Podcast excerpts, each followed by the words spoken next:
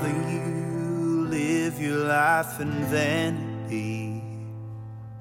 You traded all your hopes and dreams for insanity. You're listening to the Restorative Justice Ministry of the Diocese of Austin, and today we're speaking on anger management. Deacon Ronnie Lastavica, who is our pastoral care coordinator for Restorative Justice Ministry in Gatesville, is teaching a anger management class in one of our prisons. And uh, through his exploration of that material, and with uh, Renee Brown, our director of pastoral counseling for Catholic Charities, we've already gone over one session with a great amount of material about managing our anger, what anger is, uh, why we have it, uh, where it comes from, and how we can make it uh, manageable in our lives. We turn to St. Paul's letter to the Ephesians to begin today, as he says in the fourth chapter Be angry, but do not sin. Do not let the sun set on your anger, and do not leave room for the devil. In my experience as a priest, Deacon Ronnie, it is very frequent that folks express to me that they absolutely see their anger or the anger in their lives as a sin. But that's not always the case, is it? It's not. Anger is not a sin per se, but rather a God given spark uh, attributed also to the Lord. And I cite Mark um, chapter 3, verses 4, um, excuse me, verse 5 it's not to be uh, it's, it's not to be abused to uh, ignite self-destructive hostility, say in the form of uh, an attack or a violence or, or revenge or or indirect forms of sarcasm or gossip or passive destructiveness. Uh, it rather is a signal to ourselves and to others, which, when read and conveyed properly, can can be the impetus uh, for productive communication and contemplation about the cause of it. And I think that's one of the things that Renee alluded to in our last uh, segment was the, the, knowing your triggers, and then also doing the good work to to make the appraisals of them, the assessments of them, and then moving into a productive solution. And and by productive, I mean the kind of communication and and, and, the, and the contemplation that that it's truthful, that's uh, and specific to the actual cause of our anger put, putting away uh, the a, lying, as the apostle uh, cited, uh, which can re- affect the removal of the true cause of our anger. Uh, it's a kind of communication that that allows us to be uh, vulnerable, of course, so as to reveal the intense need and the result, know, a fear of not having to uh, that need met, which leads us oftentimes to feel the alarm bell of helplessness uh, that is anger.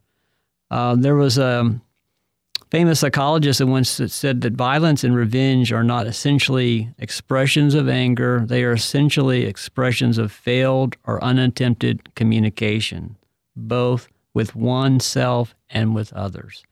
So, anger essentially is not uh, are essentially expressions of failed or, uh, or unattempted communications, uh, both with oneself and uh, with others. And what were the two expressions of it that you said? The um, it was violence and. Well, we, we, we see the expressions of it as it comes out in violence, oftentimes in in, host- in aggressiveness. I think that's what uh, in aggression, a form of aggression. But really, what it it's, has back to is is our failure to address the issue. You know, so we're just reacting more to the situation, and we've never really have addressed the, the, the real the real feeling of what's behind that. Uh, the other thing that I'll mention real quickly is that that um, feeling versus thinking. Also, uh, they're not the same. Oftentimes, we allow our emotions to to direct our thinking, but it shouldn't be that way. Uh, we we we need to see that we respond generally by describing um, um, how how they feel, uh, but they fail to to really think that through. And that's the, that's the good work of, of, of the of the approach that, that says that you know look I need to back off from this a little bit and, and, and study that so that I'm not just just overreacting. I'm not just exploding that whatever comes along that sets that off. Think about this way. Uh, let me in in in honesty and humility. Uh, put away the line about the underlying reasons for my anger. Uh, am I fearing a loss of control um, in some relationship or situation, and in in or my anger outbursts, perhaps uh, masking uh, my anxiety um, by lending me some sort, sense of power or control. If that's the case, then then, then we really need to address those issues. Uh, because if we don't, we're just going to stay arrested at responding the same way over and over again. Renee, I know you've got something for, for this, but let me just ask, and hopefully it'll be a good segue into what you were going to talk about. Mm-hmm. What is it about us that we have so much fear about losing control in any number of issues or however you want to address it? Because in the spiritual life, loss of control is something that we strive for to let go of control, to let God be the one that's in control, to let my will be God's will, all those kinds of things. And yet, it really seems to be, and from everything that Deacon Ronnie was just saying, that that fear of loss of control drives us to some pretty unhealthy mm-hmm. and even un, unholy uh, acts, such as aggression and violence. Where does that come from in us? You know, I think it can come from a variety of places. If you're, uh, if you were a child that was uh, never allowed to have any sort of control in your world, then you may desire to have some some control.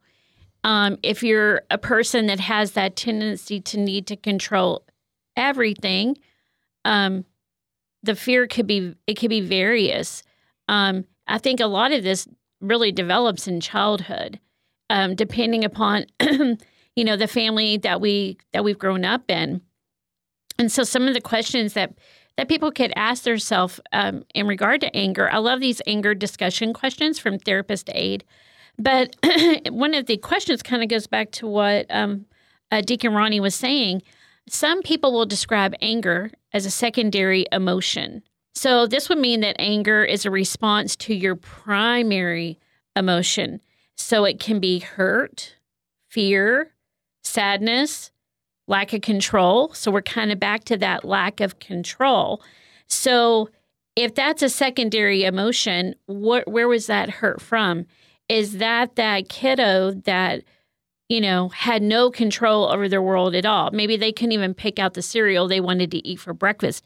They lived in such a controlled environment and then as an adult they get some control and they don't want to let that go because I never had that before.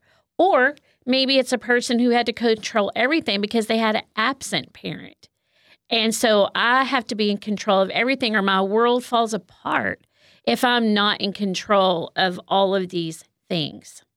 So control often has, you know, its roots um, in other pieces. Um, it could come out of a, a, the cycle of abuse is one thing I'm going to go over in a minute.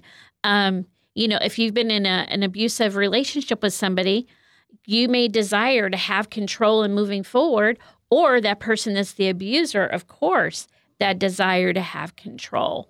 So, control can have its roots derived out of so many places, but it seems to be kind of human nature to want control and it's hard to give up control, right? It's kind of like when I talk to God a lot about my grown kids, right? And I'm like, it's hard for me to give up that control even though I know like God's in control, but that that brain, my brain just doesn't work that way. If me as a parent should have some of this control. Is there any evidence in psychotherapy circles that as I learn to give up control in a healthful way, you know, that I'm not neglecting responsibility, let's say, that we actually become healthier mentally? Oh, I'm, I'm I can't quote anybody, but absolutely when you learn to kind of to give away control. But we're not saying, just like you said it perfectly, you're not giving up responsibility. You're just giving up control of things. There's freedom in that, right? And so there's going to be less anxiety, less depression, you know, less of these uh, feelings under anger. Um, you're going to uh, experience overall better mental health well being when you can give up some of that control. It just doesn't, it just, I think it's one of those pieces that doesn't feel natural to most people. And if you think about it, even in childhood, what, are, what do we tell kids? You need to be in control of your bladder by the age of like one and a half. You should go potty train, be in control of your bladder, be in control of your emotions. You know, we don't lay on the ground and throw a temper tantrum. You know, we behave in the classroom. We are given expectations from practically birth of being in control of ourselves. And if we're not, then somebody else is going to be in control of us. So, control is a very, uh, I kind of think, I don't even know what the word would be, it's just a very core dominated uh, piece of human, uh, being a human being. But definitely, if you can give some of that up, you're going to have better well-being. Absolutely. So we're in a time of very distinctly different constraints than most of us are accustomed to with the pandemic continuing mm-hmm. to stretch on particularly since when the vaccines came out it really looked like we had turned a corner and everybody declared that life was going to go back to normal and then the delta variant came along. And we're experiencing that in the prisons as well. Deacon ronnie and i along with our our flock obviously our officer corps and our, and our, our uh, incarcerated souls, uh, that they're already dealing with constraints that are imposed by the system mm-hmm. in which they live. So there's one removal of control right away. And then all of us grappling with when is this thing going to go away? When does it get to stop having control over me? And and so so much of what the anger that people are experiencing now seem to be bumping up against that. So maybe y'all can address some of you know how are we how are we going to look at our anger in the midst of these uh, these constraints that we really don't like with a kind of no end in sight mm-hmm. or, you know thing with us right now. Even though we all know this is going to come to a close someday, but that's not where we're at right now. Right. And that's one of the reasons we're doing this series is because we're all suffering from this, are incarcerated and suffer from it in a even ex- more extraordinarily unique way. But where do we go with all that? What are we supposed to do to to answer those realities of the constraints of life, the control needs that we have, and and yet. Um, a lot of that is not not going in the right direction for most of us, and so we're getting angry. What do we do? Well, I, I, the um, Dr now uh, offer some core solutions um, to what to do. And first of all, I think, and we've already identified this, is just to be aware. Be mindful of that tendency and step back uh, more often to reflect to avoid the reckless anger crisis that is so easy to, to employ. Uh, the second thing that I think is important as a, a, solution is to explore how to develop your mental toughness through tolerance uh, again, I mean, especially if you're living in an institution, which prisons are, mm-hmm. uh, you have developed uh, a, a, a, level of tolerance that exceeds what most people are used to, and uh, that's a good thing.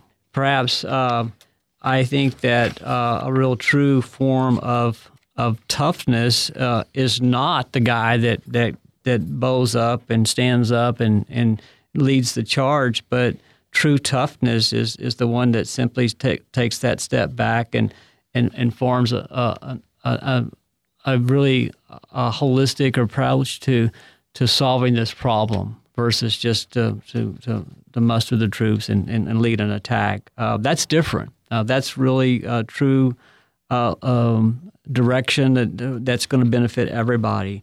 Uh, taking responsibility and then doing something, putting yourself on the path to, to, to, a positive change. That's real tough toughness. That's that's that's different than than just the, the explosion that that we often see. The, the third thing I think that we can use is uh, use that anger signal to work on uh, any other uh, underlying um, mental health issues that we may have, particularly uh, depression or anxiety uh, that we have just failed to address. And there's help there. Uh, but mm-hmm. if we don't seek it, uh, we're just going to stay where we are. So that uh, use it as a signal, if you will. Um, and then I think the other thing that we can do is set um, new values or new direction. Find new ways to break the the family uh, tradition, if you will, and set a positive one. The um, and that and in doing so, um, there's a discovery uh, process that uh, unfolds. Uh, figure out what information you need on a case by case basis uh, for deciding who merits the benefits of the doubt and whom uh, you'd uh, wisely, not trust. And I think living, especially in, in, in a close community uh, such as uh, uh, our prisons, we, we, we develop that. Know, we develop that sense of, of, of discovery uh, in any situation until we, we can actually, um, uh, the, the, our circle of, of confidants narrows uh, quite a bit. And, but then we also realize that these are people that we don't, we shouldn't be sharing information with as well.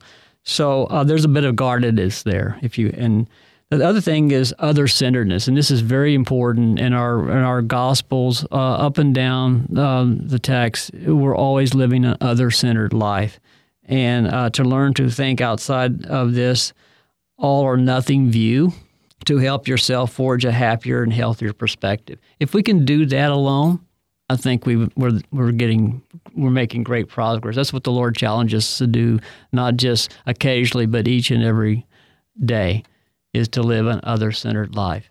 And um, that will uh, add to uh, flexibility in your life uh, by accepting that others have a right to their views, uh, even if they're misguided. You know, at least you're allowing that to happen. Also, having more uh, a low tolerance of, of, of for tissue uh, that, that you develop a methods of, of building a higher tolerance for your tension mm-hmm. that you're around you. you can't. You again. You none of that is when we say we're in control, the reality is we've never been in control. You know, we're, we're just not. And so when we allow the parasitic anger to come into our lives, then then that control, that competition, that that that all gets part and parcel of mm-hmm. how we deal with it. Renee, Deacon Ronnie just gave us from the program that he's teaching some really good, what we would probably call coping strategies. I put the question out there what are we supposed to do in a time where we're all uh-huh. just on edge and, and more prone to anger?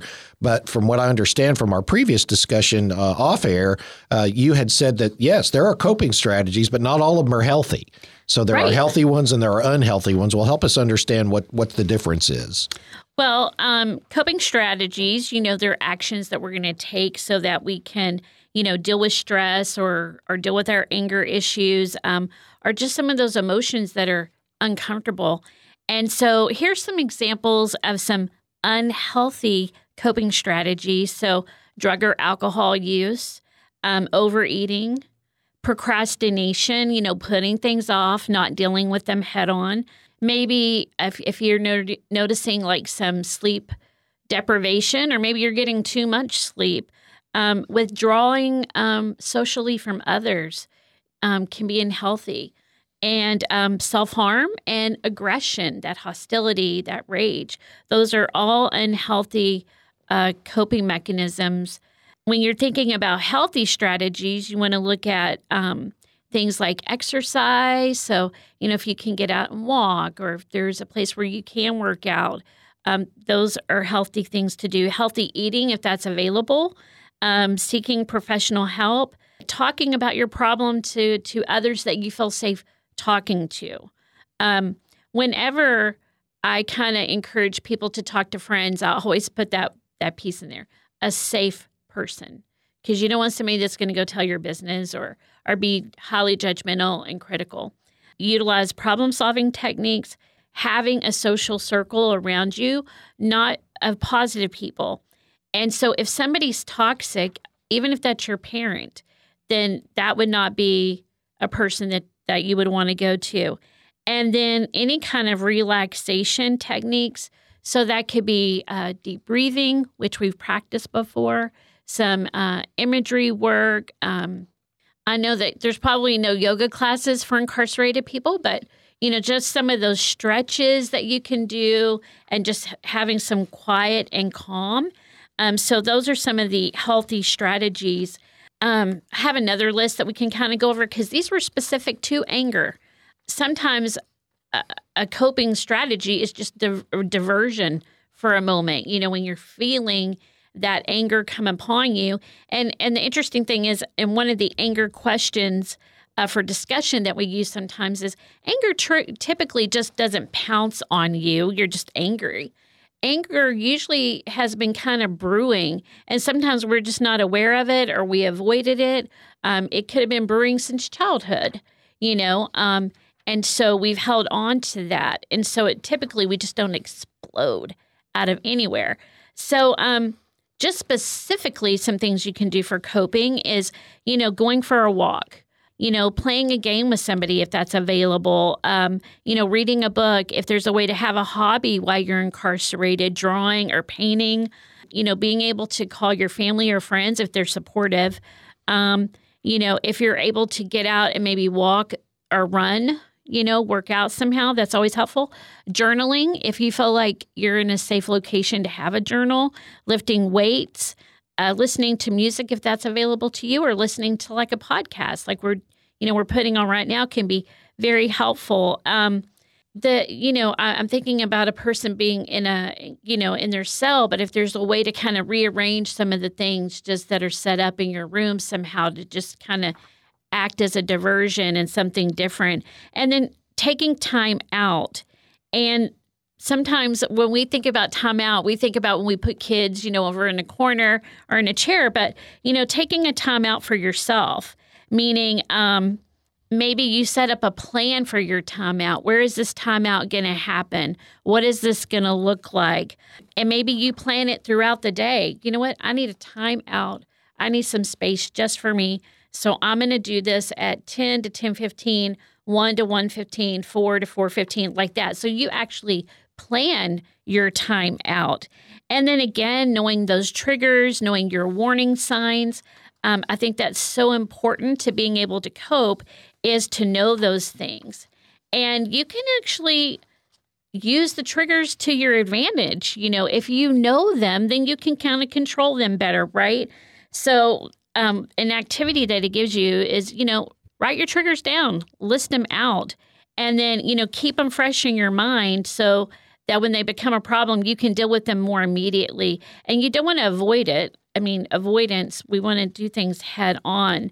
Although there could be some triggers that maybe you would avoid. Um, and you want to make sure that you're not trying to deal with an anger situation when you're um, hungry, you're tired, or you're upset because things will probably not go well. I mean, I know when I'm hungry, I'm a little more agitated, right? Or if I'm super tired, I'm more irritable.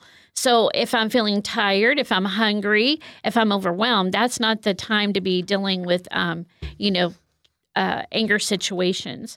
And then um, keep an anger log.